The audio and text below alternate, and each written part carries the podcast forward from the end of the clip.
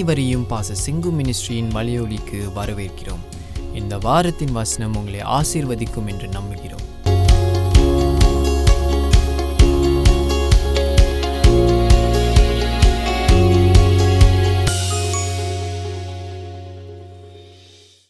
So போன வாரத்தில்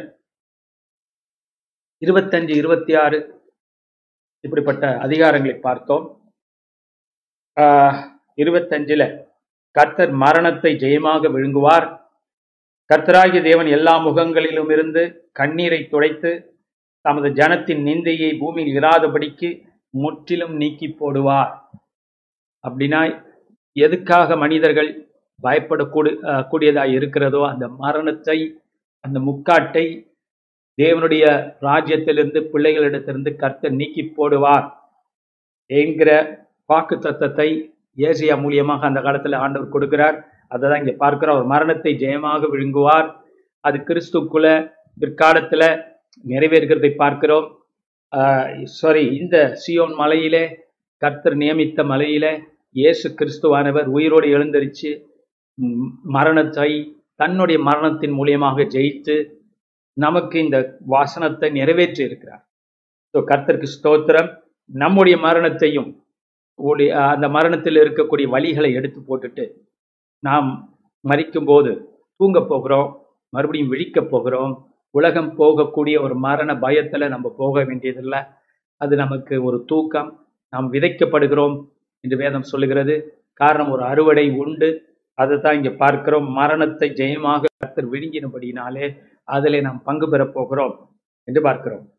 நான் அடுத்த அதிகாரத்தில் இருபத்தி ஆறில் நாம் திரும்ப அதை ஒரு வாக்கு தத்தத்தை பார்க்கிறோம். பத்தொன்பதாம் வசனம் பாருங்க. ஆஹ், இருபத்தி ஆறுலயே பத்தொன்பதாம் வசனம் சொல்லுது. நான் உங்களுக்கு வாசிக்கிறேன். இருபத்தி ஆறு பத்தொம்போது அந்த இருபத்தி ஆறு பத்தொன்பதுல ஆஹ், உம்முடையவர்கள் பிரேதமான என்னுடையவர்களோட கூட எழுந்திருப்பார்கள். மண்ணிலே தங்கியிருக்கிறவர்களே விழுத்து கம்பீரியுங்கள் உம்முடைய பனி பூண்டுகளின் மேல் பெய்யும் பனி போல் இருக்கும். மரித்தோரை பூமி புறப்பட பண்ணும். So again the resurrection of the day spoken by Isaiah ஐசா என்ன சொல்றாரு? இங்கிலீஷ்ல your dead shall live your body shall rise இங்க வந்து அவர் ஆத்மாவை சொல்லல. அவர் உடம்ப சொல்றார். உங்க சரீரங்கள் எழுந்தரிக்கும். You who dwell in the dust மண்ணிலே புதையுண்டு போனவர்களே நீங்கள் எழுந்திருப்பீர்கள். Awake and sing for joy. For your dew is a dew of light and the earth will give birth to the dead. அப்ப உங்க பனி எப்படிப்பட்ட பணியா இருக்கும்? உம்முடைய பனி பூண்டுகளின் மேல் பையும் ப- பெய்யும் பனி போல் இருக்கும். அப்படின்னா அந்த மரணம் நம் இவங்களை வந்து ரொம்ப பாதிக்காது. மறிப்பார்கள். ஆனால் அந்த மரணம் அவர்களை பாதிக்காது. பனி போல இருக்கும். ஆனால் எழுந்தரிப்பார்கள் என்று கர்த்தருடைய ப்ராமிஸ் ரொம்ப மதங்களில் வந்து ரெசரக்ஷன் கிடையாது. ரெசரக்ஷனை பற்றி பேசுகிற ஆழமாக பேசக்கூடிய மார்க்கத்தில் கிறிஸ்தவம் தான் இருக்கு. முதல்ல நிற்கிது யூதர்கள் நம்பினாங்க. ஆனால் இன்னும் அவங்களுக்கு அது எப்படி என்னன்னு தெரியாமல் இருக்கிறாங்க. தேவ கிறிஸ்தவர்கள் அதை அவங்க மார்க்கமே உயிர்த்தெழுதலின் மார்க்கம். மற்ற மார்க்கங்கள்லாம் மண்ணுக்கு மண்ணுக்கு போவோம் அதுக்கப்புறம் தூசியா போயிடும் பரமாத்மாவோட கலந்துரும் இல்லாமல் போய்விடும். முடிஞ்சிச்சு அவ்வளவுதான். இப்படி பலவிதமான வியாக்கியானங்கள் இருக்கிறது. ஆனால் இந்த வசனத்துல நாம் பார்க்கும்போது யூதர்களுக்கு உயிர்த்தெழுதல் நம்பிக்கை அந்த காலத்தை கர்த்தர் விதைச்சிட்டார். அவங்க டீச்சிங்கில் எப்படி? ஐசா போன்ற தீர்க்கதரிசிகள் இதை எழுதுகிறார் எழுதுகிறபடினால அவங்க அதை நம்புற கட்டாயத்துக்கு ஆளாக்கப்பட்டாங்க. ஸோ இந்த இடத்துல பார்க்குறோம் உயிர்த்தெழுதல் நம்பிக்கை இங்கே சொல்லப்படுகிறது. பூமி மறித்தவர்களை திரும்ப கொடுக்குமா? இது புதிய ஏற்பாட்டில் பார்க்கிறோம். இந்த வசனத்தை தான் எடுத்து அவங்க பேசுகிறாங்க பூமி மட்டுமல்ல கடலும் கொடுக்கும். பூமி கடல் எல்லாம் மறித்தவர்களை திரும்ப கொடுக்கும் என்கிறதை பார்க்கிறோம். ஸோ காலையில கூண்டுகள் மேலே ப பொழிகிற பனியை போல தான் மரணம் இருக்க போகுது. அது டப்புன்னு வி- விடியல் வந்துடும் என்கிறதை பார்க்கிறோம். ஸோ கர்த்தர் இதுதான் சொல்லுகிறார். அப்ப நல்ல காலம் பிறக்குது அப்படிங்கிறது தீர்க்கதரிசிகளுடைய வார்த்தைகள் இஸ்ரேல் நாட்டுக்கு. சரி. ஆக நம்ம என்ன பார்த்து வருகிறோம் என்று கவனிக்கும் போது தேவன் இஸ்ரேல் ஜனங்களை ஆஹ், குறித்து தன்னுடைய எண்ணங்களை வெளிப்படுத்துகிறார் ஏசியா மூலியமாக. எப்படி அவர்கள் வந்து இன்னும் நல்லா தேவனை விசுவாசிச்சிருக்கலாம்? ஏன் அவர்கள் வழி விலகி போனார்கள்? அவர்கள் விக்கிரார்த்தனையிலும் மற்ற ஜாதிகளுடைய பழக்க வழக்கங்களிலும் ஈடுபட்டு இவன் தங்கள் பிள்ளைகளை கூட தீ கடக்க செய்து பலி கொடுக்கிற அளவுக்கு இஸ்ரேல் ஜனமும் செஞ்சுக்கிட்டு இருந்தான். இதெல்லாம் கண்டிச்சு தான் கர்த்தர் மறுபடியும் அந்த ஜனத்தை பரிசுத்தப்படுத்த வேண்டியிருந்தது. அதன் நிமித்தம் அவர்களுக்கு ஏசையா தீர்க்கதரிசி பார்த்தீங்கன்னா அவனோட வாழ்க்கையே ஒரு படிப்பினை இஸ்ரேலுக்கு. அவன் நான் சொல்கிறான் மோசமான ஜனங்கள் மத்தியிலே நான் வாழ்கிறேன். நானும் மோசம்தான். அப்படின்னு சொல்லும்போது தேவ தூதர்களை அந்த சராஃபிமை தேவன் அனுப்பி அவங்க அவருடைய வாயை புரட்டினால அந்த கரியை எரிகிற கரியை எடுத்து பாருங்க அது வந்து உண்மையிலே அவங்கள கொண்டு போடும். இல்லையா? ஆனால் கொண்டு போடலை. அவனை பரிசுத்தமாக்கினது இப்போ தேவ பிள்ளைகளுக்கு கர்த்தருடைய நியா- நியாயம் விசாரிப்பு வந்து பரிசுத்தமாகுதலுக்கு தான் போகும். ஆண்டவர் நம்மளை தண்டிச்சிட மாட்டார். அவர் ஒரு தகப்பனை போல சிற்றிக்கிறார் எங்க அதிலே வெளியாகிறது. ஏன்னா ஏசையா மறிக்கலை. மறிக்கலை. அவன் காப்பாற்றப்படுகிறான். அவன் சுத்திகரிக்கப்படுகிறான். அப்ப நம்முடைய எல்லா காரியங்களும் நமக்கு எதிராக புறப்படுகிற எல்லா காரியம் அனுமதிக்கப்படுறதுக்கு நம்ம கர்த்தருக்குள்ள நெருங்கணும். கர்த்தருடைய விஸ் கர்த்தர் மேல் விசுவாசமா இருக்கணும். அப்படிங்கிறதுக்காக என்று நாம் மறந்து போகக்கூடாது. நான் மறுபடியும் இதுல ஆஹ், இருபத்தி ஆறு நம்ம பார்த்து வருகிறோம். இருபத்தி ஏழுல ஒன்றாம் வசனத்துல அக்காலத்திலே கர்த்தர் லிவியதான் என்னும் நீண்ட பாம்பை லிவியதான் என்னும் கோணலான சர்ப்பத்தை த குருக்கட் சர்பன் சர்ப்பத்தை கடிதும் கடிதும் பெரிதும் பலத்ததுமான தமது பட்டயத்தால் தண்டிப்பார். சமுத்திரத்தில் இருக்கிற வலி சர்ப்பத்தை கொண்டு போடுவார். இப்போ இந்த லீவியான் அதை பத்தி ஒரு தடவை நான் உங்களோட பேசினேன். அந்த லீவியதான் என்பது ஒரு கடல் பாம்பு. அந்த பாம்பு நீண்ட பாம்பு. ஆண்டவர் இந்த இடத்துல குர்கட் சப்பன் நான் ஏமாற்றுகிற வஞ்சிக்கிற. அதாவது ஒளிஞ்சுக்கிட்டு கடல்ல ஒளிஞ்சுக்கிட்டு மக்களுக்கு தெரியாது திடீர் நின்று வந்து தாக்கக்கூடிய லீவியத்தான். ஆனால் அவனை ஜெயிப்பதற்கு வழியில்லை என்று மக்கள் ஒரு முடிக்கு வந்தபோது கர்த்தர் அதை நியாய்ந்திருக்கிறார் என்று பார்க்கிறோம். இந்த லீவியதான் உலக ஜாதிகளை வஞ்சிக்கிற மோசம் போக்கும் பிசாசு என்று நாம் லேட்டர் பார்க்கிறோம். ஸோ இது எங்கே இருக்கிறது? மனுஷ சமுத்திரத்துல தான் இருக்கு. தண்ணீர் கடலில் அல்ல மனிதனுக்குள்ளே இருக்கிறது. மனிதனை வகை வகையாக துன்புறுத்துகிறது. பல இன்னல்களை கொடுக்கிறது. இந்த லீவியாதானை கர்த்தர் என்ன பண்ண போறாராம்? மரணத்தை ஜெயிக்கிறது போல அந்த மரணத்துக்கு அதிபதியான பிசாசையும் கர்த்தர் ஜெயிக்க போறார். அந்த லீவியதானை ஜெயிக்க போகிறார் என்கிறது தான் அடையாளம். இந்த இடத்துல ஏசியாவுக்கு ஆண்டவர் காட்டுறார். ஸோ இது ஒரு பிக்சர் கடல்ல இருக்கக்கூடிய இந்த மாபெரும் பாம்பு. குருக்கட் குருக்கட் என்பது ஆஹ், கோணலான சர்ப்பம். கோணல் அது புத்திய கோணல். குறுக்கு வழியில நம்மளை ஏமாற்றக்கூடிய சக்திகள். இதை கர்த்தர் ஜெயித்து போடுவார். இதை எஃபிஷியன்ஸ் ஒன்றாம் அதிகாரத்துல பார்க்குறோம். கிறிஸ்து உயிர் போது அவருடைய அவருடைய அவர் எல்லா விதமான லிவியதனையும் பொல்லாத ஆவிகளையும் அசுத்த ஆவிகளும் ஜெயித்திருக்கிறார். சோ நமக்கு ஜெயம் என்பது வந்திருக்கிறது.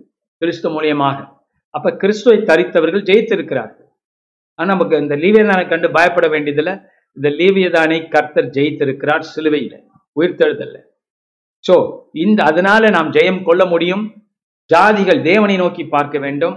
காரணம் தேசங்கள் தேவனை நோக்கி பார்க்க வேண்டும். காரணம் இந்த தேசங்களை ஆட்டி படைக்கிற பொல்லாத வலு சர்ப்பமாகிய சாத்தானை லீவியதானை கர்த்தர் சிலுவிலே முறித்து அது வல்லமை முறியடித்திருக்கிறார் என்கிறதை உலக ராஜ்யங்கள் நம்பும்போது அவர்கள் விழிப்படைந்து எழுப்புதலை பெறுவார்கள். ஸோ நாம் அதுக்காக தான் கர்த்தருக்குள்ள ஜெயித்து கொண்டிருக்கிறோம் ஜெபம் பண்ணி கொண்டிருக்கிறோம். அடுத்தது பார்க்கிறோம். அக்காலத்திலே நல்ல திராட்சை ரசத்தை தரும் திராட்சை தோட்டம் உண்டாயிருக்கும். அதை குறித்து பாடுங்கள் கர்த்தராகிய நான் அதை கா- காப்பாற்றி அடிக்கடி அதற்கு தண்ணீர் பாய்ச்சி ஒருவரும் அதை சேதப்படுத்தாதபடிக்கு படிக்கு அதை இரவும் பகலும் காத்து கொள்ளுவேன்.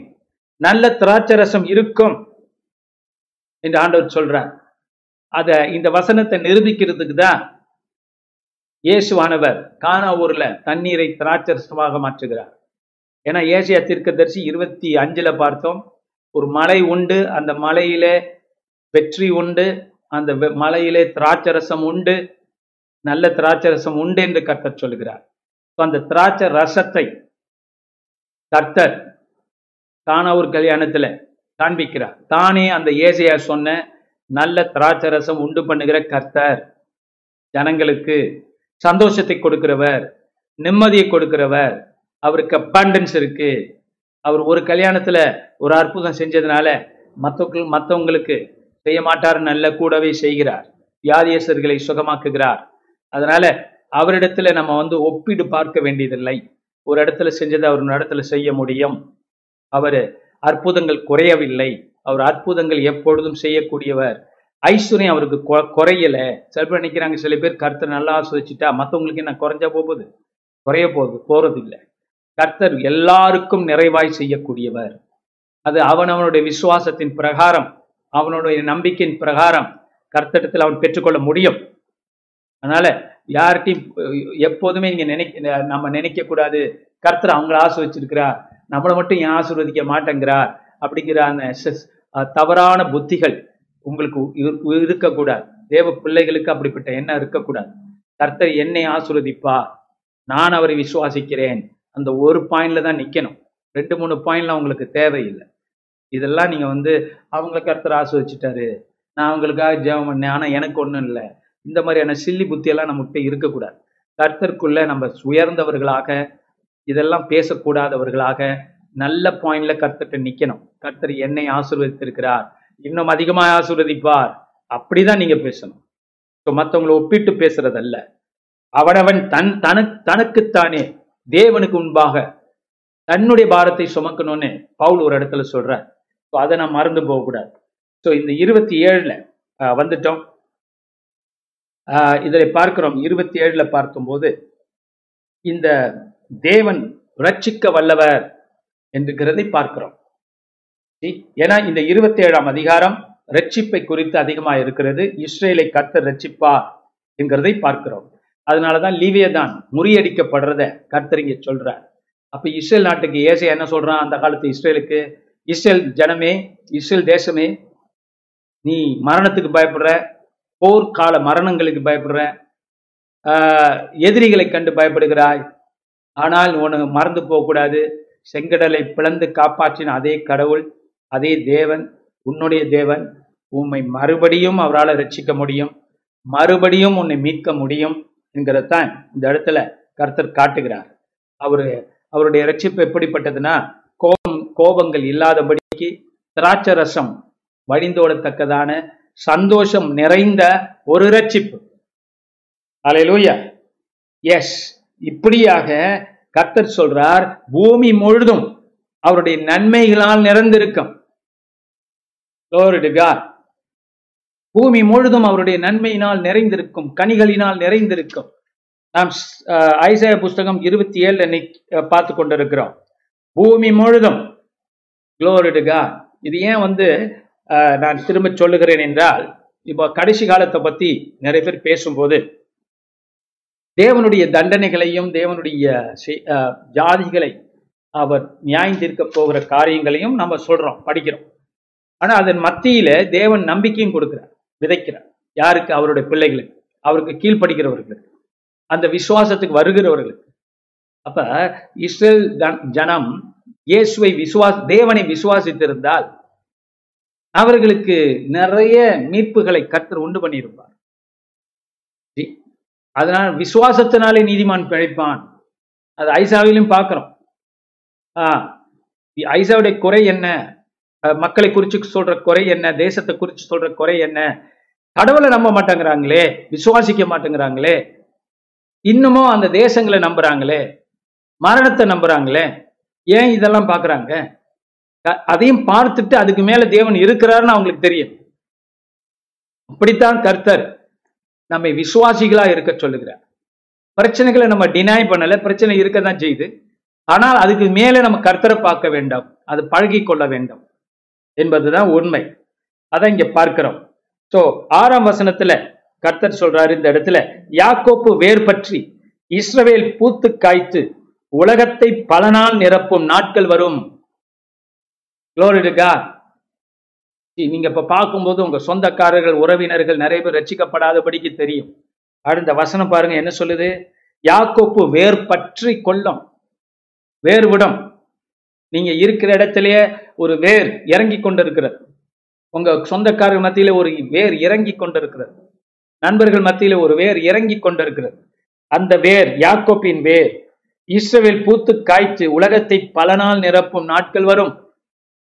ஒரே ரட்சிப்பு உண்டாகும் விடுதலை உண்டாகும். ஆக இந்த கடைசி கால காரியத்தின் மத்தியில பிரச்சனைகளும் தேசங்கள் அங்கலாய்க்கிற ஒரு காரி- காரியத்துல இருக்கும்போது தேவன் தன்னுடைய வேலையும் செய்து கொண்டிருப்பார். ரட்சிப்பை சுதந்திரிப்பார்கள் மனிதர்கள் என்று பார்க்கிறோம். ஆக இதை குறித்து குறிச்சு ஆஹ், இன்னும் படித்து கொண்டு போனோம் என்றால் ஆஹ், எட்டாம் வசனம் தேவரீர் ஜனத்தை துரத்தி விடுகையில் மட்டாய் அதனோட வழக்காடுகிறீர். கொண்டல் காற்றடிக்கிற நாளிலே அவர் தம்முடைய கடுங்காற்றினால் அதை விலக்கி விடுகிறார். ஆகையால் அதனால் யாக்கோப்பின் அக்கிரமும் நிக்கிரம் நிக்கிரகமம் பண்ணப்படும். தோப்பு விக்கிரங்களும் சிலைகளும் இனி நிற்காதபடி அவர்கள் பலிபிடங்களின் கல்லுகளை எல்லாம் நொறுக்கப்பட்டு நொறுக்கப்பட்ட சுண்ணாம்பு கல்களாகிவிடும். அவருடைய பாவத்தை அவர் அகற்றுவார் என்பது அதனால் உண்டாகும் பலன். கர்த்தர் என்ன பண்ணுவாராம்? அவரோட ரட்சிப்பு எப்படிப்பட்டதா இருக்க போது தெரியுமா? இந்த இடத்துல ஐசியா சொல்றான் வெளியரங்கத்தை மட்டும் இல்லையா? அவங்க உள்ளத்துல இருக்கிற அவங்க அன் அன்றாட அவங்க ஆராதிக்கக்கூடிய காரியங்கள்ல கூட கர்த்தர் ஈடுபட்டு அதெல்லாம் சரியாக்க போறார். பாவத்தை மன்னிக்க போகிறார். பாவத்தை டீல் பண்ண போறார். அதான் அங்க அந்த இடத்துல சொல்லப்படுகிறது. எஸ் பன்னெண்டாம் வசனம் பாருங்களேன். அக்காலத்திலே கர்த்தர் ஆற்றங்கரையின் விளைவு தொடங்கி எகிப்தின் நதி மட்டும் போரடிப்பார். இஸ்ரவேல் புத்திரரே நீங்கள் ஒவ்வொருவராய் சேர்க்கப்படுவீர்கள். அக்காலத்திலே பெரிய எக்காலம் ஊதப்படும். அப்பொழுது அசீரியா தேசத்திலே சிதறிக்கப்பட்டவர்களும் எகிப்து தேசத்தை துரத்து விடப்பட்டவர்களும் வந்து எருசலேமில் உள்ள பர்வ ச- பரிசுத்த பர்வதத்திலே கர்த்தரை பணிந்து கொள்வார்கள். பாருங்க இந்த இந்த நல்ல செய்தியை ஏசி அடிக்கடி சொல்லிக்கிட்டே வர இந்த நான் இந்த ஐசையா புத்தகத்தின் தொடக்கத்தில் சொன்னேன். ஒன்றிலிருந்து முப்பத்தொன்பதாம் அதிகாரம் வரைக்கும் நியாய தீர்ப்புகள் இடையிடையே கர்த்தர் செய்ய போகிற நன்மைகள் இப்படியாக வந்து கொண்டிருக்கும். நாற்பதுக்கு அப்புறம் நாற்பதுலேருந்து அறுபத்தி ஆறு அது எல்லாமே வந்து வாக்கு தத்தங்களா வரப்போகிற கிறிஸ்துவை குறித்து அவர் என்ன செய்ய போகிறார் ராஜ்யத்தை குறித்து தேவ ராஜ்யத்தை குறித்து புதிய வானம் புதிய பூமியை குறித்து மேசியாவை குறித்து நிறைய இருக்கும். அப்ப இந்த முப்பத்தொன்பது வரைக்கும் நம்ம பார்த்தோம்னா இந்த நியாய தீர்ப்புகளை ஏசியா பேசுகிறார். ஆனா இடையிடையில இதையும் சொல்லுகிறார். அப்ப அஹ், இருபத்தி நம்ம இருபத்தி ஏழை பார்த்துக்கிட்டு இருக்கோம். நம்ம தொடர்ந்து இருபத்தி எட்டுக்கு கூட போகலாம். இருபத்தி எட்டுக்கு போனோம்னா த ப்ரவுட் கிரவுன் இருபத்தி எட்டு இருபத்தி சாரி இருபத்தி ஏழு என்பதை அஹ், இஸ்ரவேலின் ரட்சிப்பு என்று நீங்கள் தலைப்பிட்டுக் கொள்ளலாம்.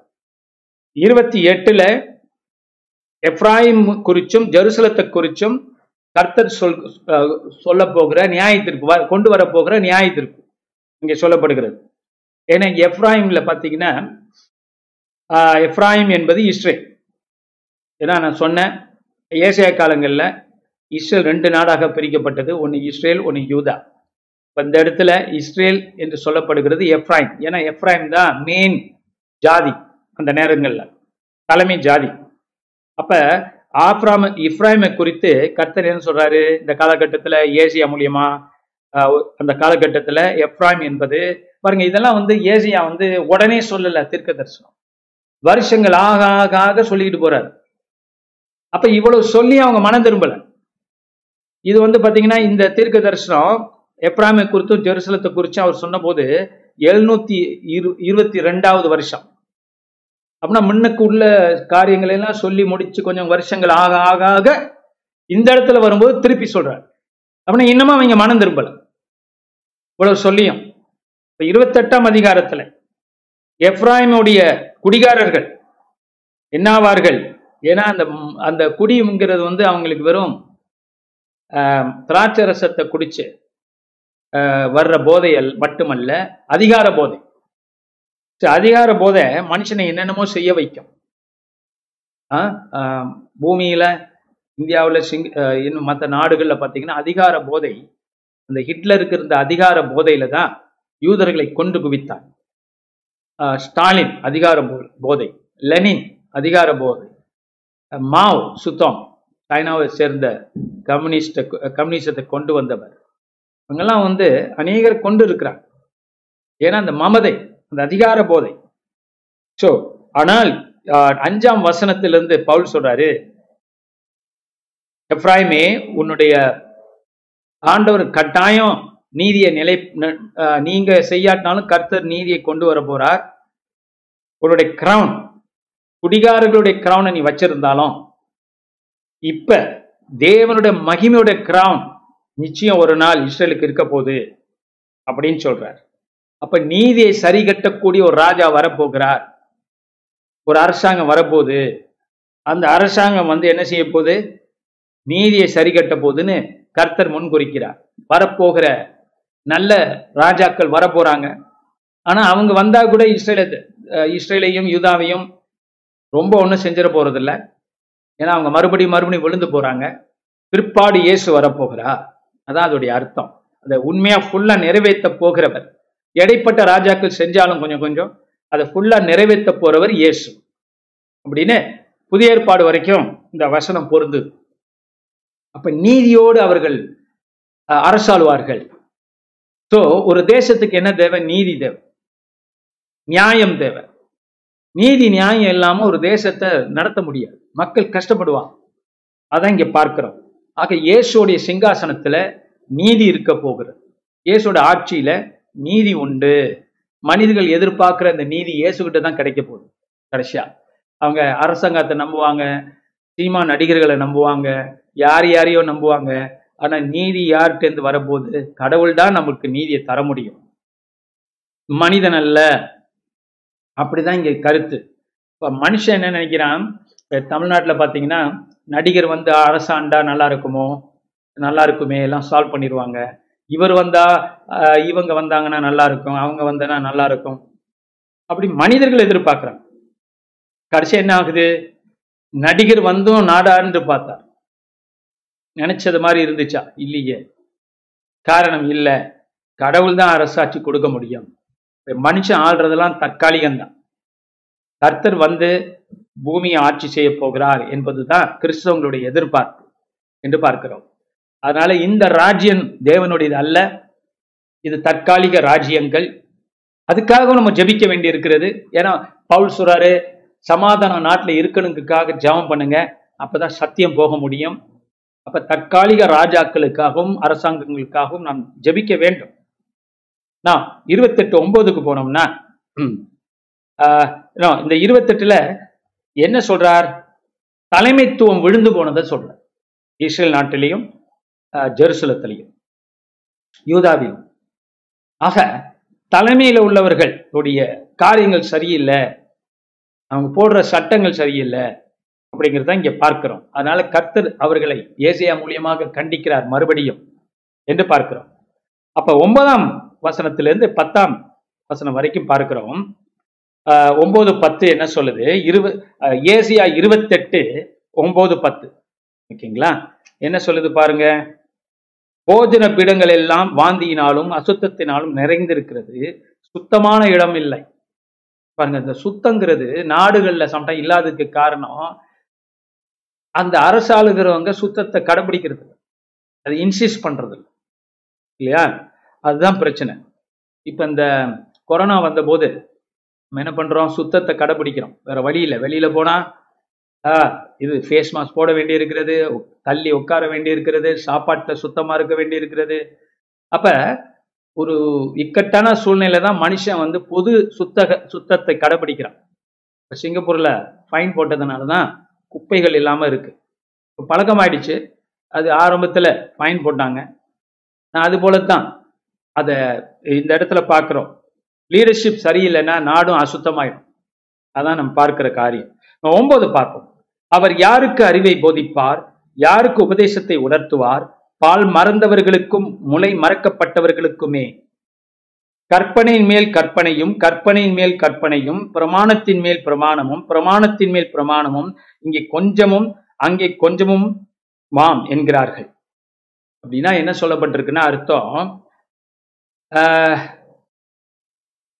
லீடர்ஷிப் இப்படி இருக்கிறதுனால நாட்டில் தேவனுடைய ஃபுல்லான ஆழமான காரியங்கள் மக்களுக்கு வழங்குறது இல்லை சொல்லப்படுறது இல்லை காரணம் என்ன?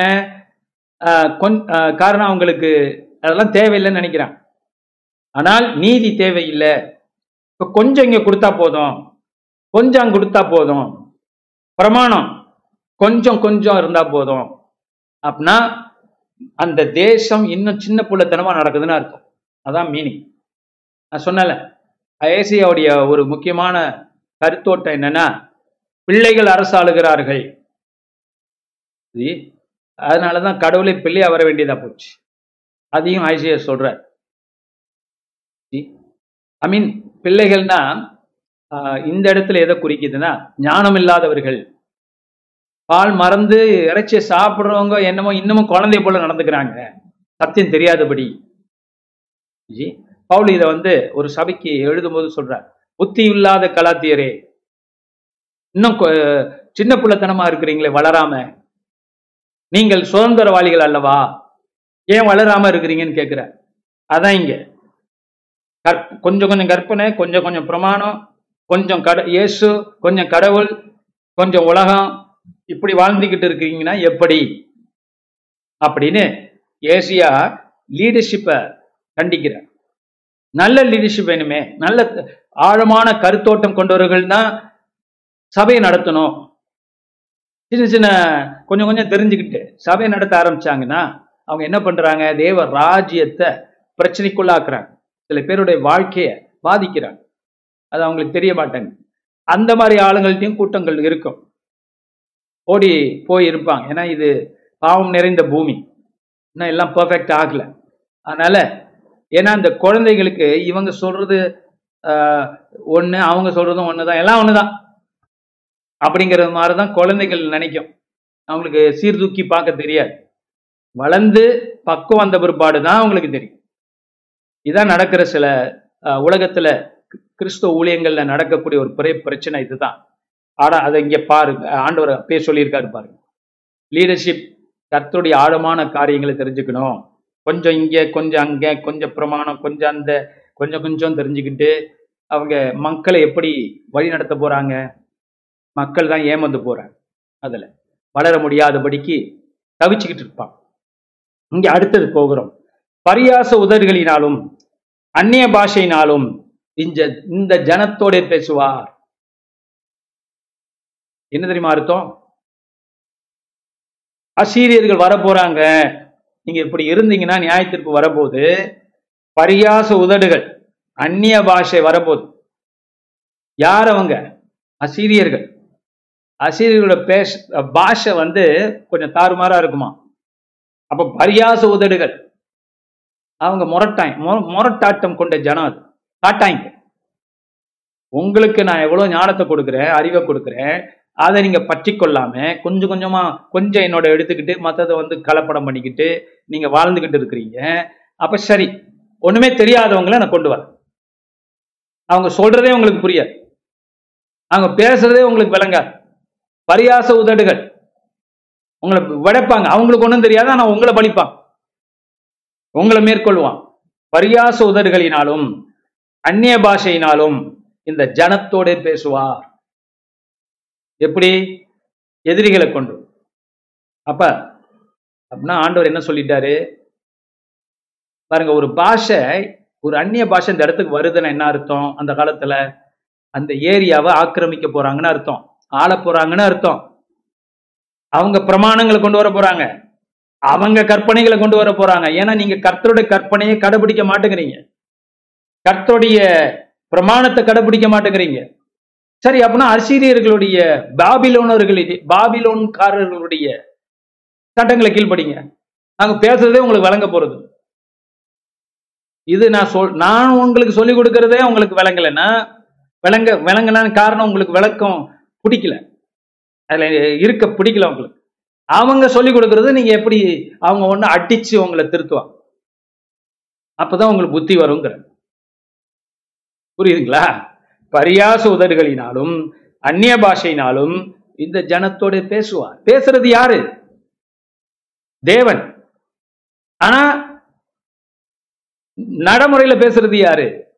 மனுஷன். பேசுகிறது தேவன். பெரிய செய்தி அது. அதுக்குள்ள இருக்கக்கூடிய நாமல் செய்தி என்ன? அந்நியர்கள். அந்நிய பாஷை. அப்ப நான் ஒன்று இதை இதை வச்சு இன்னொரு காரியத்தை உங்கள்கிட்ட பேசணும். பழைய ஏற்பாட்டில் அந்நிய பாஷை பத்தி இங்கதான் இருக்கு. அஜயார் சொல்றாரு. வேற இடங்கள்ல இருக்க அது வேற மாதிரி இருக்கும். தெளிவா இங்கே தான் இருக்கு. இதை இந்த வசனத்தை தான் பவுல் இன்னொரு இடத்துல கோட் பண்றார். அப்ப ரொம்ப பேர் தலை சொரிஞ்சாங்க. வேத அறிஞர்கள் தலை சொறியாங்க இதுக்கும் நம்ம பேசுற ஆவினால் நிரப்பப்பட்டு நம்ம பேசுகிறோமே இந்த அந்நிய பாஷைக்கும் எப்படி சம்பந்தப்படுத்துறாரு பவுலு? அப்படிங்கிறது பெரிய ஒரு புதிர். ஏன்னா இது வந்து தண்டனை குறிக்குது. அது வந்து ஆசுவாதத்தை குறிக்குது. அந்நிய பாஷை. இது தண்டனை குறிக்குது. அப்ப எப்படி இதை எப்படி எப்படி வந்து இதை எடுத்துட்டு பவுல் அங்க அப்படி சொல்றார்? அப்ப அவர் பழைய ஏற்பாட்டை எப்படி அண்டர்ஸ்டாண்ட் பண்றார் வியாக்கியானம் பண்றார்?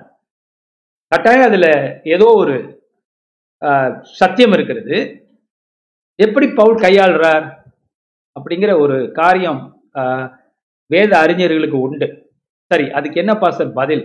நான் சொல்ற அந்த பதில் நான் கொஞ்சம் அதை ஆராய்ச்சி பண்ணதுனால என்ன நான் சொல்றாருன்னா எப்படி இது வந்து பவுல் கோட் பண்ணக்கூடியவரா இருக்கிறாருன்னா பரியாச உதடுகளினால் அந்நிய பாஷையினாலும் இந்த ஜனத்தோட பேசுவார். எந்த ஜனம்?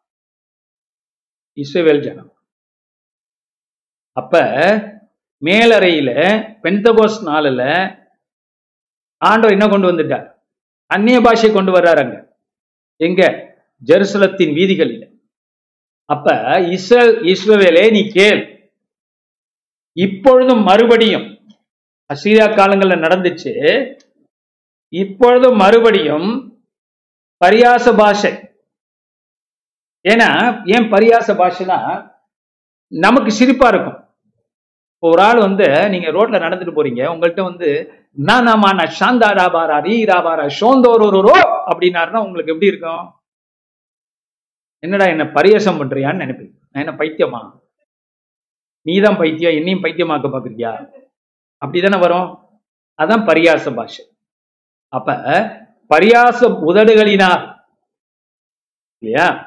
அதனாலதான் அவங்க போய் கேட்கிறாங்கல்ல இஸ்ரேல் ஜனம் வந்து ஜெருசலத்தின் வீதிகள் என்ன கேட்கிறாங்க தண்ணி அடிச்சிட்டீங்களான்னு கேட்குறாங்க பரியாசம் பண்றீங்களா? தண்ணி அடிச்சிட்டு எங்களை வடைக்கிறீங்களா ஏன்னா இன்னொரு காரியம் அங்க வந்திருக்கிற ஜனம் இஸ்ரேல் ஜனம் மட்டுமல்ல உலகம் எங்கும் உள்ள யூதர்கள் யூதர்களும் யூத மதத்தை தங்களுடையதுன்னு நினைக்கக்கூடியவங்களும் வந்திருக்கிறாங்க பெந்தகோஸ் நாளுக்காக. ஏன்னா அவங்க வந்து பஸ்கா பண்டிகை ஆசரித்து பெண்டகோஸ்ல கலந்துக்கிட்டு திருப்பி ஊருக்கு போவான். அதுல வந்தவன் தான் இவன். அதுல அந்த பண்டிகை ஒரு பண்டிகையில வந்தவன் தான் எத்தியோப்பியால இருந்து வந்த அந்த கந்தாகியோடைய சேவ வே- வேலைக்காரன் அவன் யுனாக். மந்திரி அவன் வந்தான். அந்த மாதிரி வந்துட்டுறான் அவன் இருந்துட்டு போறான். அப்ப அது ஒரு பழக்கம் அந்த காலத்துல. ஒரு திருவிழா. அந்த திருவிழா பல நாட்கள் நீடிக்கும். பத்து நாளைக்கு மேல நீடிக்கும். பெண்டகோஸ் வரைக்கும் இருக்கும் அவங்களுக்கு. இல்ல கூட கூட இருக்கும். ஐம்பது நாட்கள் கூட சம்டைம் இருப்பான். சில பேர் கொஞ்சம் சீக்கிரம் கிளம்பிடுவான் பெண்டகோஸ் வரைக்கும் இருக்காங்க பெண்டகோஸ்னா ஐம்பதாவது வாரம். ஐம்பதாவது நாள் சாரி ஆக அந்த பரியாச உதடுகளினாலும் அந்நிய பாஷையினாலும் இந்த ஜனத்தோட பேசுவார்னா அது பெண்டகோஸ் நாள்ல நடந்துச்சு. ஆண்டவர் என்ன கட்டுறார்? அந்த ஒரு நாள் அசீரியர்கள் வந்து பரியாச உதடுகளும் அந்நிய பாஷைகளும் வந்து உங்களை ஒடுக்குனாங்க. இப்ப கர்த்தர் அது நியாயப்பிரமாணத்தின் காலம் அது பழைய உடன்படிக்கை. ஆனால் ஏசியா புஸ்தகத்துல நான் சொன்ன பிரகாரம் இந்த வசம் நன்மையையும் குறிக்குது. நியாய திருப்பியும் குறிக்குது நன்மையும் குறிக்குது. நன்மை இப்ப வந்திருக்கு. நான் மறுபடியும் உங்க ஜனங்களோட இஸ்ரேல் ஜெருசலத்துல இதே அதே ஜெருசலத்துல பரியாச உதடுகளினாலும் அந்நிய பாஷையாலும் நான் பேச போறேன். அதான் ஆண்டவர் பெண்டகோஸ்ல நடந்துகிட்டு நான் அனுப்பி. ஆனா பேசுனது யார்? அன்னைக்கு அசிரியன் பேசுனா பாபிலோனியர்கள் பேசுனாங்க. எகிப்துக்கு ஐ மீன் பாபிலோனுக்கு அழைச்சிட்டு போயிட்டாங்க. டானியல் இவங்கள இவங்களுடைய குரூப் எல்லாம் ஜெருசலம் அடிக்கப்பட்டது நொறுக்கப்பட்டது. இல்லையா? அதுபோல நல்ல கவனமா கேளுங்க.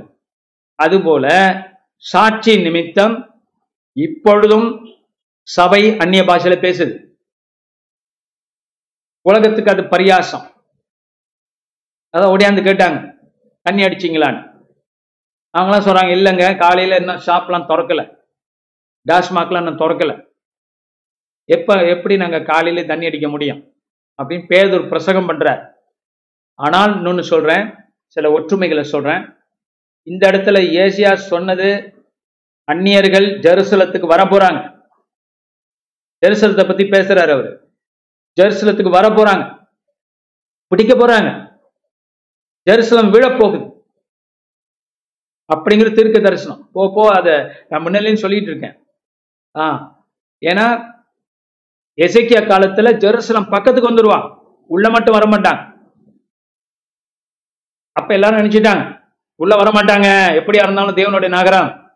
ஏசே சொன்ன இல்ல. ரொம்ப வருஷத்துக்கு அப்புறம் அந்நிய பாஷை பேசுறவங்க உள்ளுக்கு வர போறாங்க ஜெருசலத்தை பிடிக்க போறாங்க. சரியா? இதே காரியம் ஆண்டவர் உயிர்த்தெழுந்து ஜெருசலத்திலே அந்நிய பாஷையிலும் பரியாச உதடுகளினாலும் அந்த ஜனங்களுக்கு பேசினார் சபை மூலியமா. மறுபடியும் சபையை இஸ்ரேல் நாடு ஏத்துக்கல. துன்புறுத்தினாங்க. கொலை செய்து போட்டாங்க சில பேரை.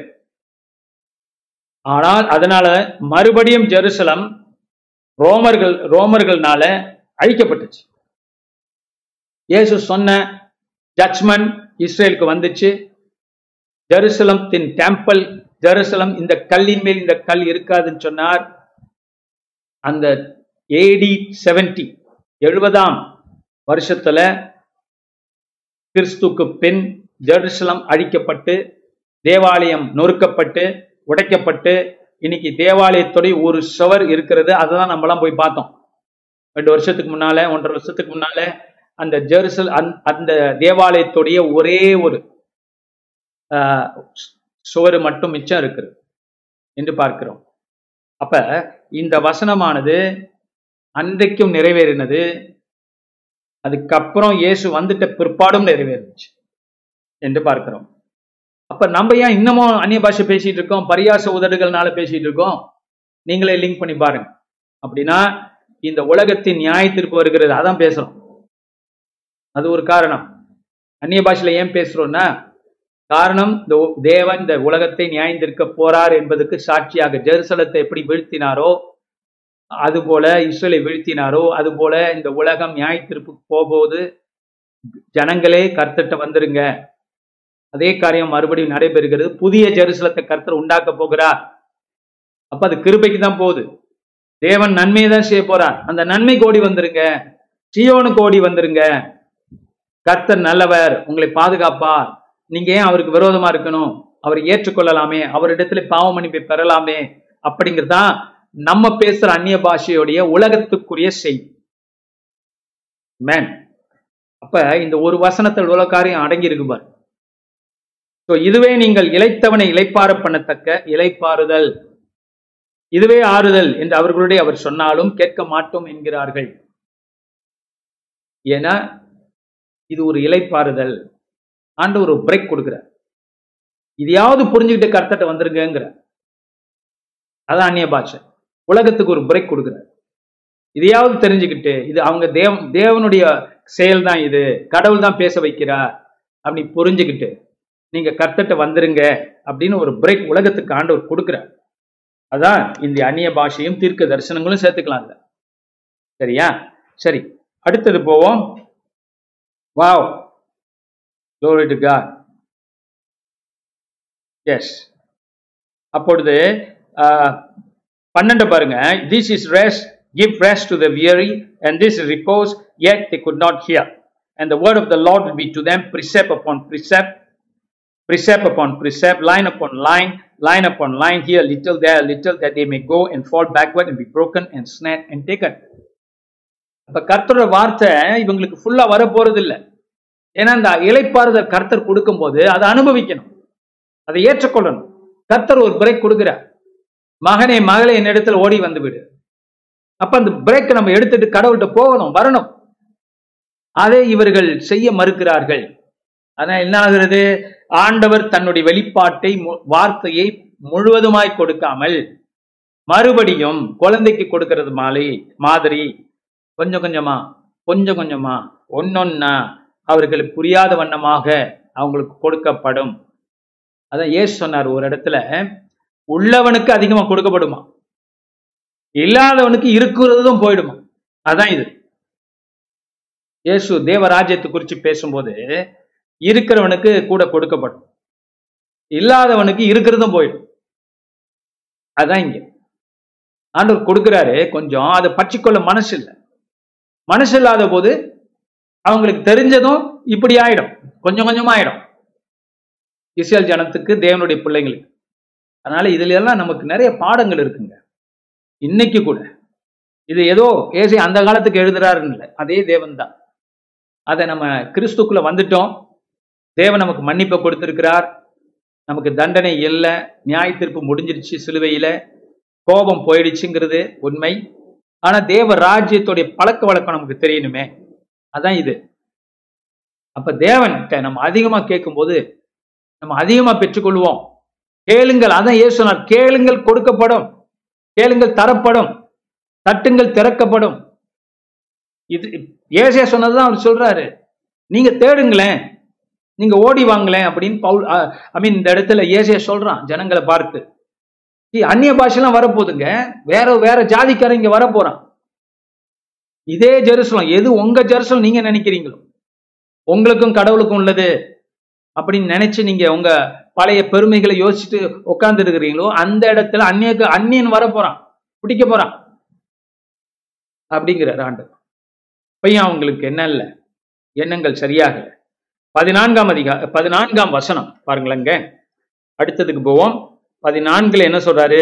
ஆயால் எருசலேமில் உள்ள இந்த ஜனத்தை ஆளுகிற நிந்தனைக்காரரே கர்த்தருடைய வார்த்தை கேளுங்க. நீங்கள் மரணத்தோட உடன்படிக்கையும் பாதாளத்தோட ஒப்பந்தமும் பண்ணினோம். வாதை பெரு வெள்ளமாய் புரண்டு வந்தாலும் எங்களை அணுகாது. நாங்கள் பொய்யை எங்களுக்கு அடைக்கலமாக்கி மாயின் மறைவிலே வந்து அடைந்தோம் என்கிறீர்களே. ஆனா இஸ்ரேல் என்னதுமா சொல்லுது?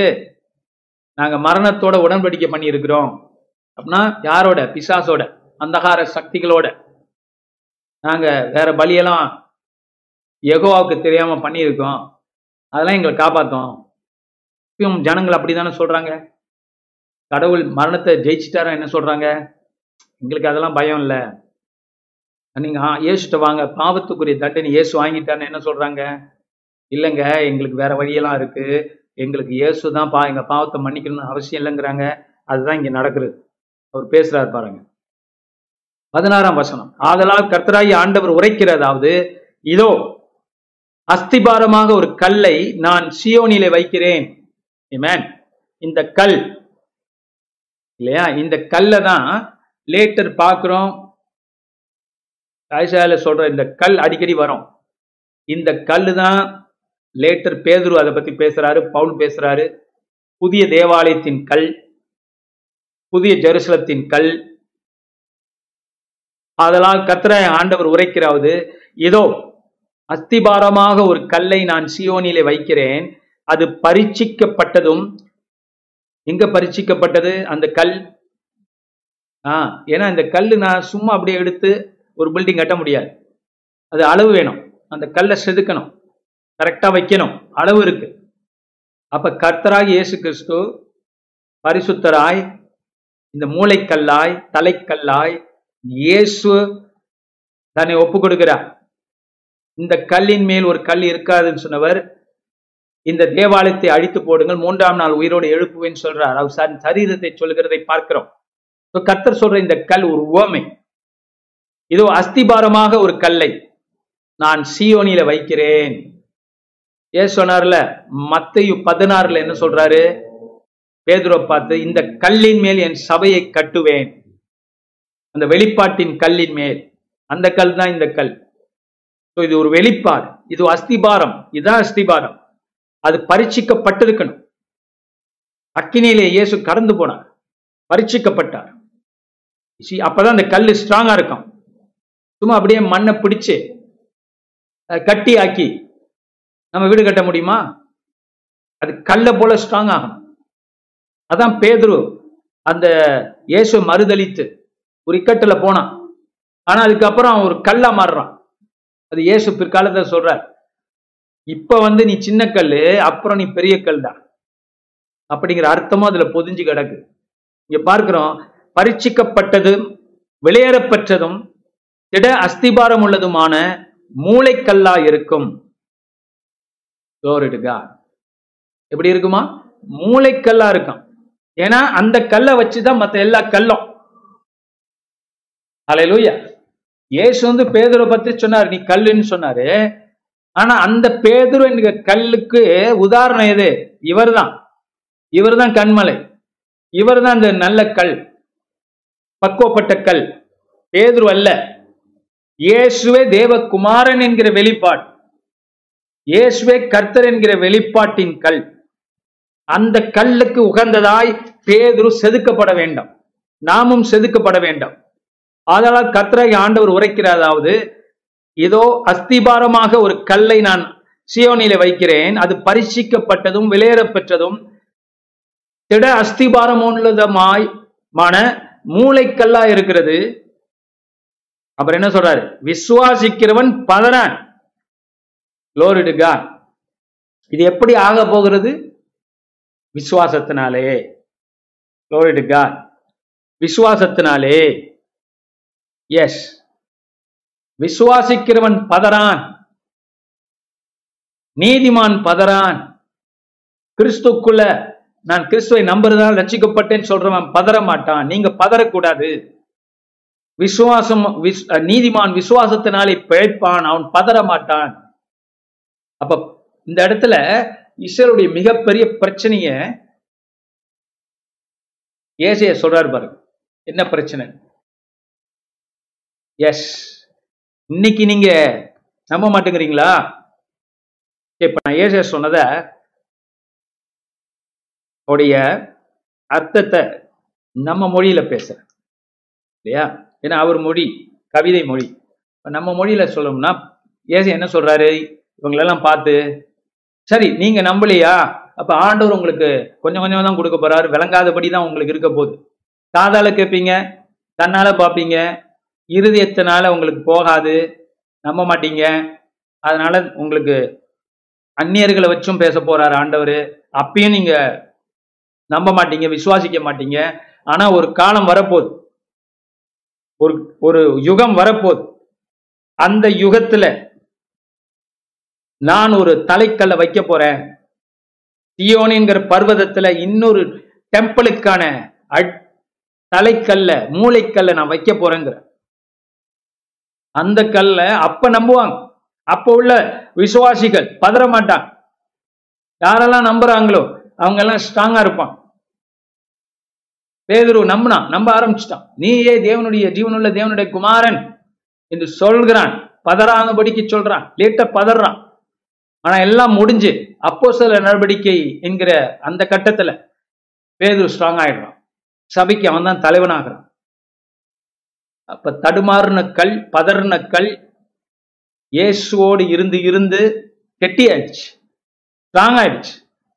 அப்பயும் பிற்காலத்துல கொஞ்சம் இருக்கு அவன்கிட்ட. அப்ப கர்த்தர் அவனை அப்பப்ப சந்தித்து அவனை பலப்படுத்துறதை பாக்குறோம் ஒரு கட்டத்துல பவுலைய பவுல் மூலியமா ஆண்டவர் மறுபடியும் பேதரோட பேசுற சந்திக்கிற என்று பார்க்கிறோம். அப்பேற்பட்ட பேதுரு தான் ரோமாபுரியில தலைகில இருந்து தன் ஜீவனை விட்டான் கடவுளுக்காக இயேசுக்காக. எப்படி மாறிட்டான் பாருங்க பிற்காலத்துல. தடுமாறினவன் பதறினவன் கல்லா மாறிட்டான் சபைக்கு. ஸோ அப்படிப்பட்ட ஒரு காரியம் தான் நம்ம வாழ்க்கை. நாம் இன்னும் ஸ்ட்ராங் ஆகணும். இயேசுடைய கட் இயேசுடைய மரணத்தையும் உயிர்த்தெழுதலையும் சுமந்து இருக்கிற நாம் கற்கள். அது இன்னும் ஸ்ட்ராங் ஆகணும். எப்படி? விசுவாசம். விசுவாசத்தினாலே நீதிமான் பிழைப்பான். இந்த வசனம் இந்த வசனங்களை வச்சுதான் பவுல் என்ன பண்ற புரிஞ்சுக்கிற கடவுளை. ரோமருக்கு எழுத நிருபத்தை எழுதுற ஏசியா சொன்ன இந்த வசனம் ஹபக்குக் சொன்ன வசனம் ஜெரமயா சொன்ன வசனங்கள் அர்த்தங்கள் அவங்க எப்படி இஸ்ரேலை சந்திச்சாங்க பார்த்தாங்கங்கிற காரியங்கள் இதுதான் என்ன பண்ணுது? ரோமரை எழுத வைக்கிறது பவுல. ஏன்னா ஏசியாவுக்கு கொடுக்கப்பட்ட செய்தியை பவுல் ஃபுல்லா புரிஞ்சுக்கிட்டார். அது வரைக்கும் புரியல. என்னைக்கு கர்த்தரை ஏற்றுக்கொண்டாரோ பவுல் அன்னைக்கு தான் பவுலுக்கு விளங்குது. ஓ விசுவாசத்தினாலே நீதிமான் பிழைப்பானா? இதான் அர்த்தமா? இது மூலியமா தான் ரசிக்கப்பட்டிருக்கோமா? அப்படின்னு அவனுக்கு அப்பதான் புரியுது. அப்ப தொடர்ந்து நம்ம பார்க்கிறோம் ஆஹ், விசுவாசத்தினாலே நாம் நீதிமான்களாக்கப்படுகிறோம் என்கிறது ஐசை அந்த இடத்துல முன் குறிக்கிறார். அப்ப புதிய சபையையும் இந்த விசுவாசத்தினால் நீதிமான் பிழைப்பான்னா இஸ்ரேல் நாடு கர்த்தரை விசுவாசிச்சிருந்தா அவங்க போற நிறைய பிரச்சனை தப்பிச்சிருப்பாங்க. காரணம் இதோடைய ஆரம்பத்தில் நான் சொன்னேன். ஆகாஷ் ராஜா ராஜாவா இருந்தபோது கர்த்தர் ஏசாவை அனுப்புறாரு அவன்கிட்ட. என்ன சொல்றாரு? ஆஹ் இவங்க படையெடுத்து வர்றாங்க அப்படி கேள்விப்பட்டு நீ ஏன் பதற அதே வார்த்தை பாருங்க. ஏன் பதறன்னு கேட்கிறான் ஏசா யார? ஆகாஷ் ராஜா யாரு படையெடுத்து வர போறா இஸ்ரேல் நாடும் சிரியா நாடும் படையெடுத்து வர போறாங்க அந்த செய்தி யாருக்கு போகுது? ஆகாஷ் ராஜாவுக்கு போகுது. அப்பதான் கர்த்தர் ஏசியாவை அனுப்புறாரு. ஆகாஷ் பதறான். ஏன் அது அது வசனம் இருக்கு அங்க. ரொம்ப பயந்துட்டான். அதனாலதான் அவன் கர்த்த அப்பயும் அவன் கர்த்தரை நம்பும் போது சி பதறவங்க கர்த்தரை பற்றிக்கொள்ளும். பதறும் போது வேற எதையாவது பிடிச்சிக்கிறான். அதான் அவனுடைய ஆகாஷ் வாழ்க்கையில் நடந்துச்சு. பதறும் போது யாரை பிடிச்சுக்கிட்டான்? அசிரியாவை பிடிச்சுக்கிட்டான்.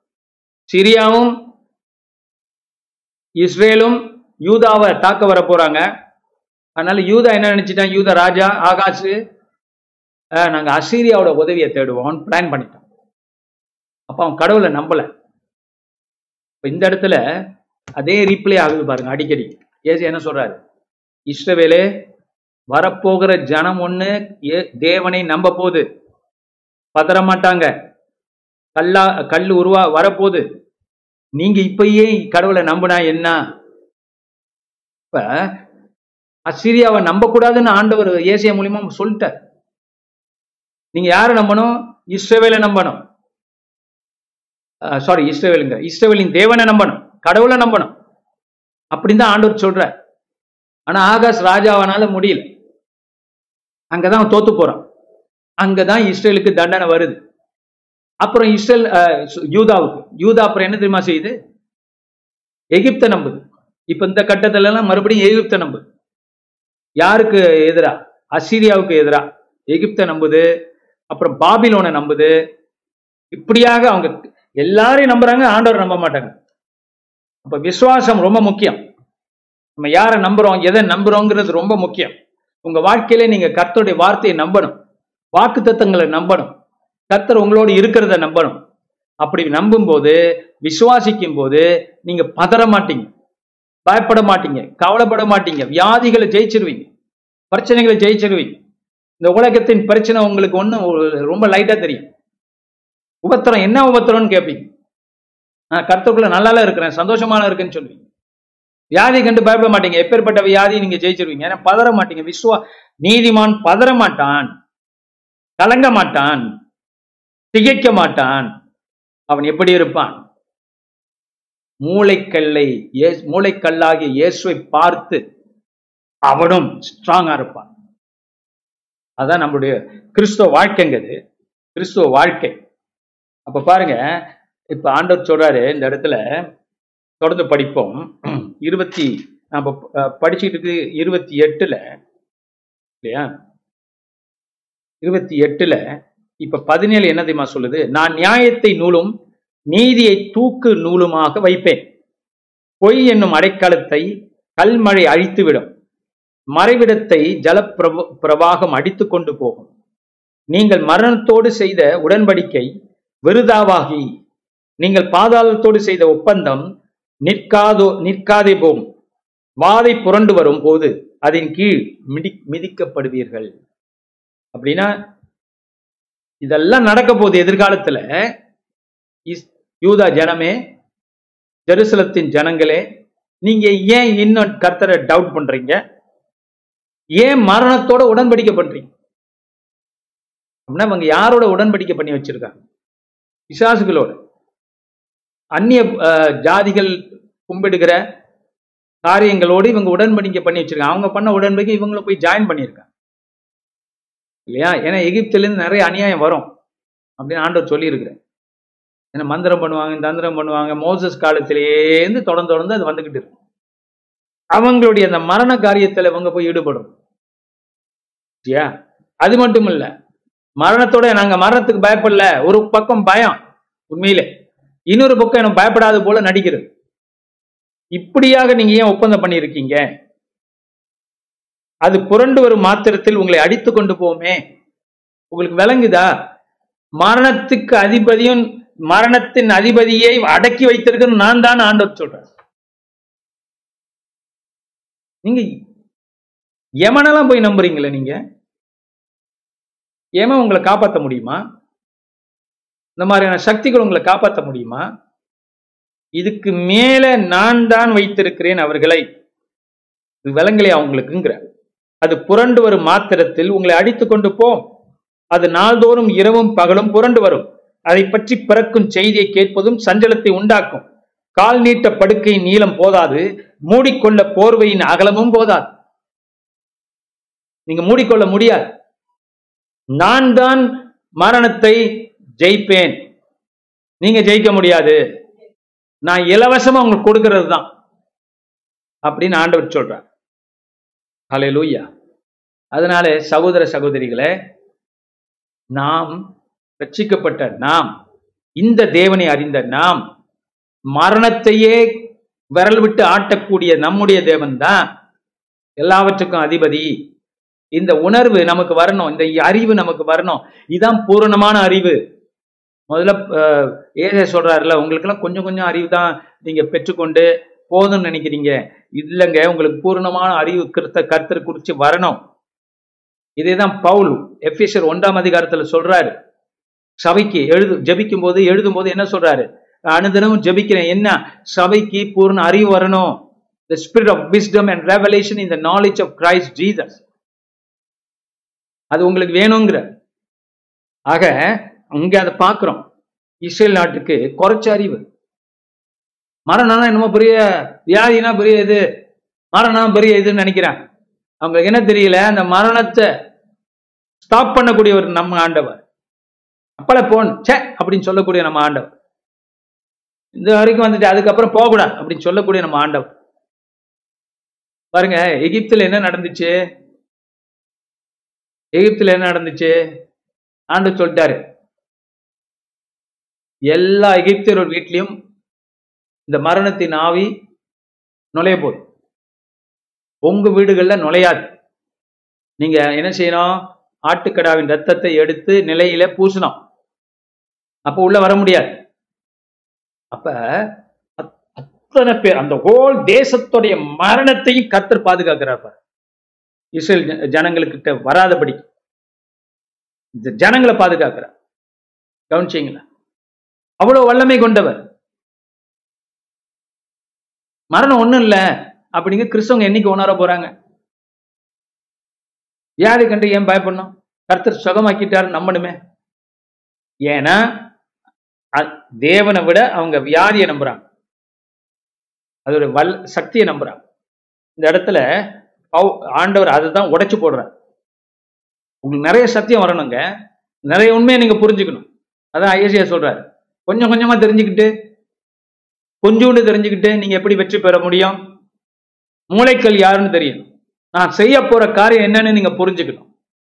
அதான் ஏசியா சொல்றான். ஆண்டவர் செய்ய போற காரியம் என்னென்ன செய்ய போறாரு தெரியுமா? இப்பேற்பட்ட ஆண்டவர் இருக்கிறார். மரணத்தை உலகத்தின் மொத்த உலகத்தின் மரணத்தையே முறியடிக்க போறார். வெறும் இஸ்ரேலுடைய நாட்டுடைய ஜனங்களுடைய மரணத்தை மட்டுமல்ல மொத்த உலகத்தின் பாவத்தையும் சுமந்து தீர்க்கிற ஆட்டுக்குட்டியானவர் வர போறார். அப்பேற்பட்ட தேவன் இந்த சாதாரண மரணத்துக்கு நீங்க பயப்படுறீங்களே? அப்படிங்கிறது தான் இதோடைய அர்த்தம். எதுக்கு பயப்படுறீங்களோ அது உங்களுக்கு வரும். அதான் ஆண்டவர் அங்க சொல்றார். சரி என்ன நம்பலையா? சரி அப்ப நீங்க யாருக்கிட்ட உடன்படிக்கை பண்ணீங்களோ யாருக்கு யாரை கண்டு பயப்படுறீங்களோ எந்த வியாதியை கண்டு பயப்படுறீங்களோ சுகவீனத்தை கண்டு பயப்படுறீங்களோ அது வரட்டும். அப்படின்னு தான் இந்த வசனம் சொல்லுது. ஆனா அது வரணுமா? வேண்டியதில்லை நமக்கு. கடவுளை நம்புகிறவர்கள் வெற்றி பெறுவார் உண்மையிலே வெற்றி பெறுவார். என்கிறத நம்ம ஆணித்தரமா நிக்கிறோம். அதான் இந்த மலையை பார்த்து அப்பாலே போன்னு சொன்னா போகணும். நம்ம ஆண்டவர் இதே ஆண்டவர் பூமியில வந்து உரைத்தார்ல சொன்னார்ல இதே தேவன் தான் நம்ம நம்புறோம். வெற்றி நம்மளுடையது. எஸ் பார்க்கிறோம். இருபத்தி ஒன்னு. கர்த்தர் தமது கிரியையாகி அபூர்வமான கிரியையை செய்யவும் தமது வேலையாகி அபூர்வமான வேலையை நிறைவேற்றவும் அவர் பெராட்சீம் மலையிலே எழும்பினது போல எழும்பி கிபியோனின் பள்ளத்தாக்கில் கோபம் கொண்டது போல கோபம் கொள்ளுவார். இப்பொழுதும் உங்கள் கட்டுகள் பலத்து போகாதபடிக்கு பரியாசம் பண்ணாதிருங்கள். தேசம் அனைத்தின் மேலும் நிர்ணயிக்கப்பட்ட சங்காரத்தின் செய்தியை சேனைகளின் கர்த்தராகி ஆண்டவராலே கேள்விப்பட்டிருக்கிறேன். செவி கொடுத்து என் சத்தத்தை கேளுங்கள். நான் சொல்வதை கவனித்து கேளுங்கள். உழுகிறவன் விதைக்கிறதற்காக நாள்தோறும் நாள்தோறும் உழுகிறது உண்டோ தன் நிலத்தை கொத்தி நாள்தோறும் பரம்படிக்கிறது உண்டோ? அவன் அதை மேலாக நிறைவின பின்பு அதற்கேற்ற இடத்தில் உளுந்தை தெளித்து சீரகத்தை தூவி முதல் தரமான கோதுமையையும் தெரிந்து கொண்ட வார்கோதுமையையும் கம்பையும் விதைக்கிறான் அல்லவோ? அவனுடைய தேவன் அவனை நன்றாய் போதித்து அவனை உணர்த்துகிறார். கர்த்தட்ட இருக்கிற ஜனமே கர்த்தர் உங்களை நன்றாய் போதித்து உங்களை உங்களோடு பேசுகிறார் உங்களுக்கு உணர வைக்கிறார். கர்த்தருக்கு காத்திருக்கிற ஜனமே அவங்க கர்த்தருக்கு காத்திருக்கல. ஆனா அவங்க கிடைச்சது என்ன? கொஞ்சம் இது கொஞ்சம் அது கொஞ்சம் இது. ஆனா கர்த்தருக்கு காத்திருக்கிறவர்களுக்கோ என்ன பண்ணுவார்? நன்றாய் போதிப்பார். நல்ல ஃபுல் போதனை உங்களுக்கு தான் அலையிலோயா உங்களுக்கு தான் நல்ல போதனை பூர்ணமான போதனை. குட் டீச்சிங் ஃப்ரம் பாச சிங்கு இஸ் ஃபார் யூ பூர்ணமான ஆசிர்வாதங்கள் இந்த டீச்சிங் கொண்டு வரும். அவனுடைய தேவன் அவனை நன்றாய் போதித்து அவனை உணர்த்துகிறார். போதி போதிக்கிறது மாத்திரமல்ல போதிக்கிறது மாத்திரமல்ல உணர்த்துகிற வரம். சில பேர் போதிப்பாங்க ஆனா மக்களுக்கு அது உணராது. இது இடத்துல ரெண்டையும் ஆண்டர் சொல்ற நன்றாய் போதித்து உணர்த்துகிறார். அறிவை உணர்த்துகிற வரம் வேலை செய்யுது. அடுத்தது உளுந்து தூளத்தாலே போரடிக்கப்படுகிறது இல்லை தூளத்தாலே போரடிக்கப்படுகிறது இல்லை சீரகத்தின் மேல் வண்டிலின் உருளை சுற்றுவிடப்படுகிறதும் இல்லை. உளுந்து கோலினாலும் சீரகம் சீரகம் மிலாற்றினாலும் அடிக்கப்படும். என்ன பாஸ்தர் ஒரே ஸ்பைஸா இருக்குங்கிறீங்க. பரவாயில்ல கருத்திற்கு ஸ்தோத்திரம். ஸ்பைஸை வச்சு ஆண்டவர் பேசுறார். அப்பத்துக்கு தானியம் இடிக்கப்படும். இடைவிடாமல் அவன் அதை போரடிக்கிறதில்லை. அவன் தன் வண்டிலின் உருளையால் அதை நசுக்குகிறதும் இல்லை. தன் குதிரைக்காலால் அதை நொறுக்குகிறதும் இல்லை. இதுவும் சேனைகளின் கர்த்தராலே உண்டாகிறது. அவர் ஆலோசனையில் ஆச்சரியமானவர். செயலில் மகத்துவமானவர். இப்படி எப்படி அந்த முடிக்கிறார் பாருங்க அந்த சாப்டர் இதுவும் சேனைகளின் கர்த்தராலே உண்டாகிறது. அதாவது உணர்வு ஆவிக்குரிய உணவு. இல்லையா? என்ன சொல்ல வராரு? இது சுருக்கமா சொல்ல போனா சமைச்சு அந்த காலத்துல சமைச்சு சாப்பிடுறவங்க எப்படி? தினைக்கும் போய் வார்கோதுமை அடித்து தினம் போர் அடித்து கொண்டு வந்து சமைச்சா சாப்பிட்றாங்க.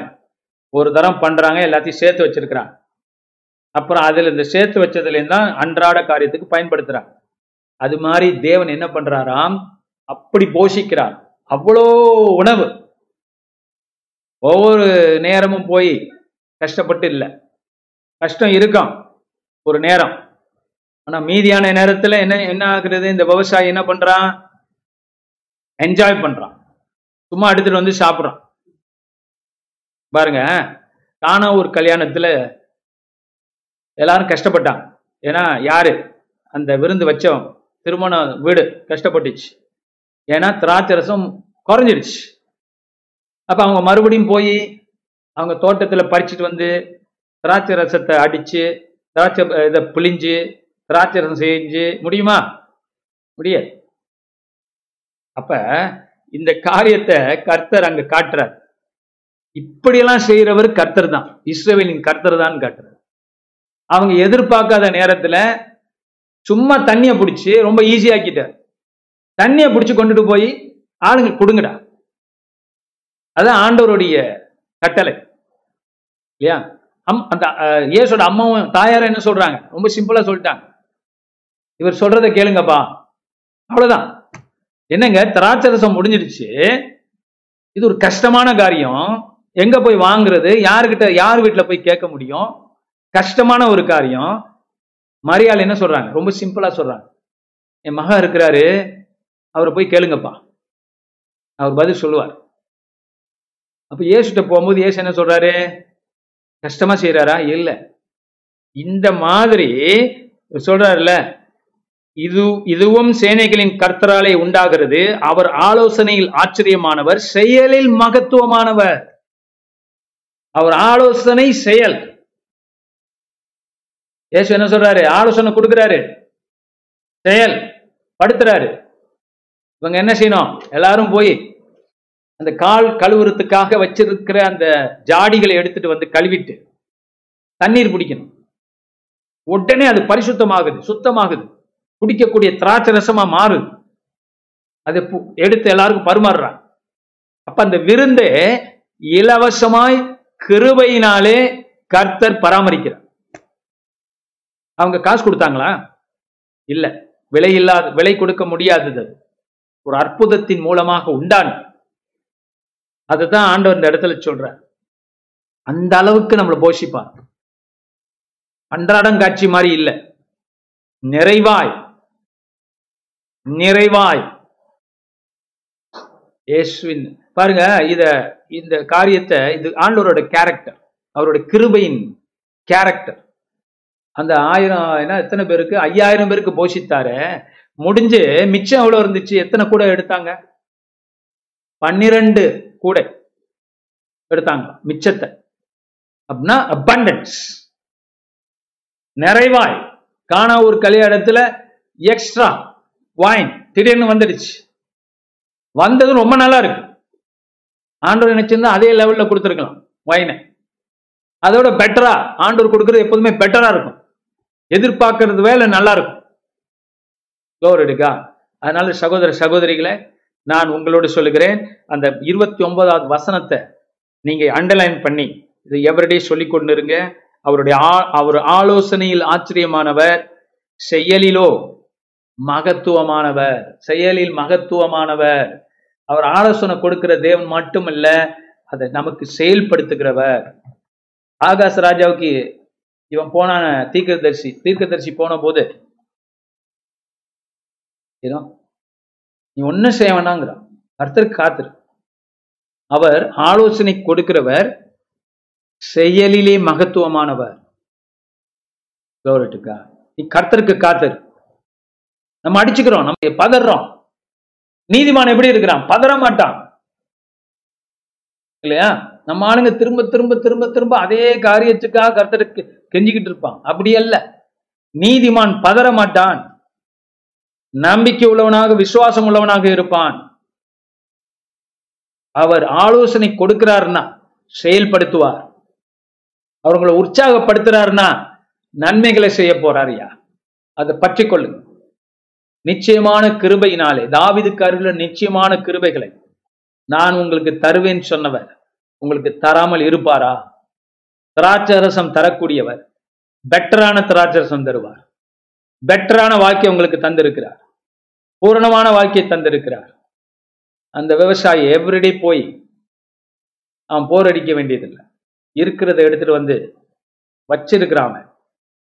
அது போல வானத்தின் பலகணிகளை திறந்து கர்த்தர் உங்களை ஆசிர்வதிப்பார் வச்சிருக்கிறத கொடுப்பார். ஆலையிலு அவர் என்ன புதுசா போய் செய்யணுமா? திராட்சசம் டக்குன்னு வந்துடுச்சு அப்பத்தை புதுசா போய் அவர் உண்டாக்கணுமா? இருக்கிற அவர் சேமிப்பு இருக்கு அவருக்கு. ரிலீஸ் பண்றார். க்ளோரிடுகா ரிலீஸ் பண்றார். Tonight God is good all the time